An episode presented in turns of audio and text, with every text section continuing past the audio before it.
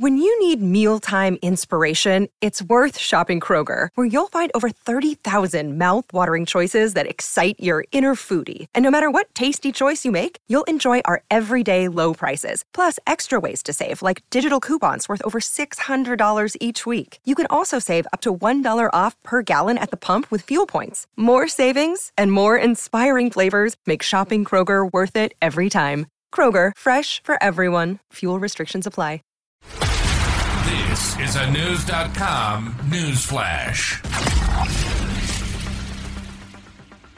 A school football tournament in Hertford, England was upended when a lightning strike left a 12-year-old boy in critical condition and a man in his 50s in stable condition. Knewz.com has learned the incident occurred at the Sele School around 5.15 p.m. on Monday, October 2nd. A mother who was at the game described the lightning strike as an enormous thud that went through everyone's chests, BBC reports. He was knocked off his feet and then I saw the older man on the ground behind my boy, the mother said.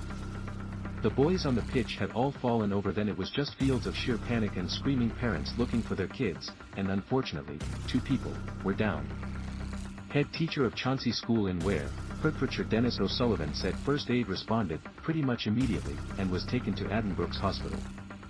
According to the BBC, head teacher Chris Quach that CPR was done on the boy and, they brought him back, he was revived, his heart had stopped. This is a 1 in 10 million chance what's happened.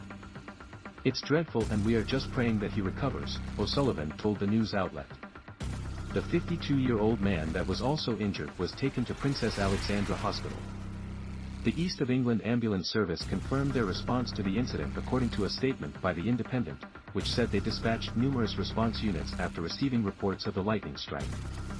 We sent East Anglian Air Ambulance, two ambulance officer vehicles, an ambulance, a basics vehicle and a rapid response car, the statement read.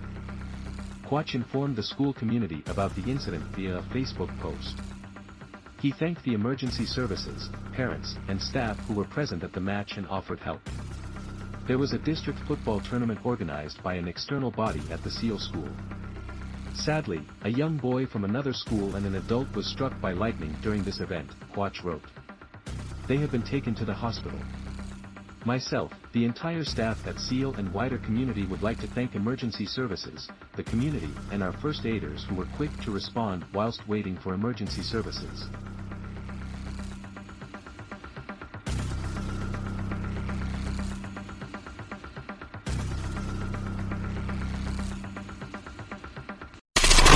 Knowledge. Knowledge.